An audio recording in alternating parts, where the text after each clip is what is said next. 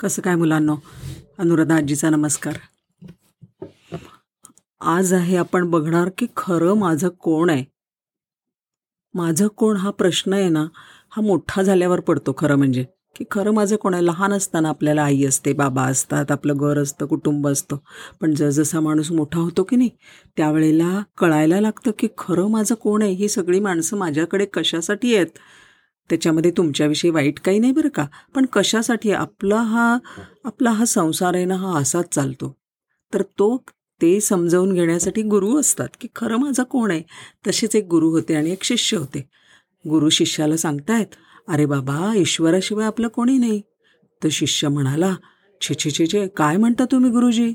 माझी आई बायको माझी किती काळजी घेतात. मी दृष्टीला जरी पडलो नाही ना त्यांना सगळीकडे अंधार दिसायला लागतो. म्हणतात अरे तू दिसला नाहीस आला नाहीस खाल्लंस की नाही?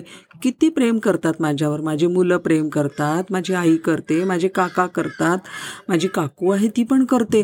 आणि सगळे आजी आजोबा सगळेजण खूप प्रेम करतात. नको तुम्ही असं काही बोलू नका.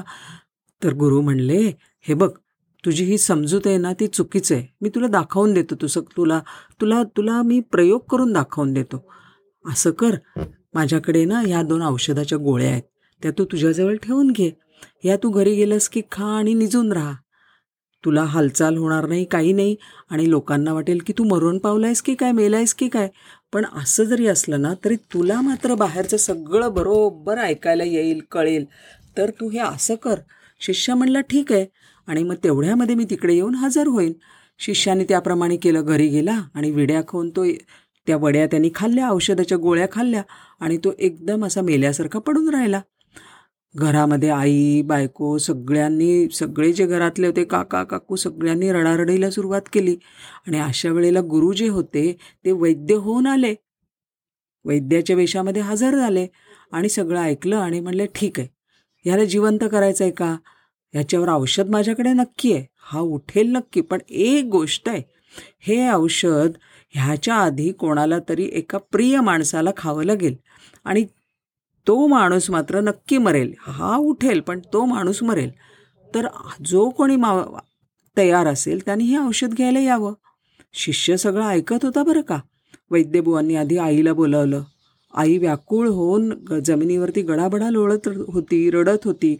वैद्यबुवा म्हणले आई आता तुम्हाला अजून नाही हो रडावं लागणार. तुम्ही हे औषध खा की लगेच तुमचा मुलगा जिवंत होऊन उठेल बघा. पण ह्याच्यामुळे तुमचा बाकी मृत्यू नक्की होईल. आईने ते औषध हातात घेतलं आणि विचार करू लागले आणि म्हणायला लागली बाबा रे मला आणखीन पण काही म मुलं मुली आहेत. मी गेल्यानं त्यांचं काय होईल असा मी विचार करते शिवाय माझी मुलगी माझ्याकडे येणार आहे आता बाळणपणाला तिचं कोण करेल ह्याचा मी विचार करते. ठीक आहे म्हणले. तुम्ही विचार करा. मग त्यांनी बायकोला बोलावून घेतलं. बायको तर किती धाय मोकलून रडत होती. ती म्हणली आता माझं कसं होईल काय होईल कसे मला सोडून गेले? वैद्यबा म्हणले बाई ग तू एवढं काही वाईट वाटून घेऊ नको. तू हे औषध घे तू मरून गेलीस तरी हरकत नाही. पोराबाळांचा हा बघून घेईल. त्याबरोबर बायको म्हणली माझ्या कच्च्या बच्च्यांचं काय होईल ते तुम्ही सांगा बरं. आई नसेल तर त्यांना कसं काय होईल? त्यांना कोण वाढवेल? हे समजा जरी जिवंत झाले तरी त्यांना जेवायला कोण करून घालेल? त्यांना शाळेत कोण पाठवेल? मी नाही बाबा हे औषध घेऊ शकत. आणि तोपर्यंत शिष्याची औषधाची नशा एकदम नाहीशी झाली होती.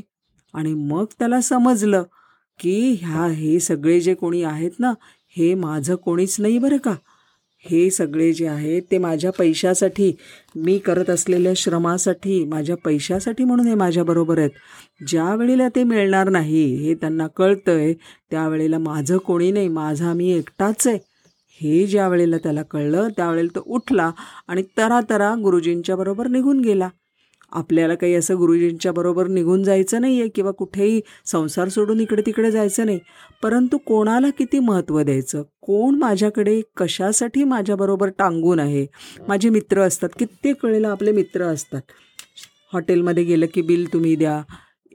माझं घराचे पैसे द्यायला नाही आहेत तुम्ही जरा थोडंसं या वेळेला रेंट भरता का? अनेक वेगळे वेगळे प्रकार त्याचे सगळे येत राहतात. तर सगळ्यांनी लक्षात ठेवा आपले मित्र आपल्याबरोबर असलेले बाकीचे सगळे लोक कशासाठी आहेत हे आपल्याला नीट समजता आले पाहिजे. आपले डोळे उघडणारा कोणी गुरु आपल्याबरोबर पाहिजे. हे बाकी खरं. नमस्कार.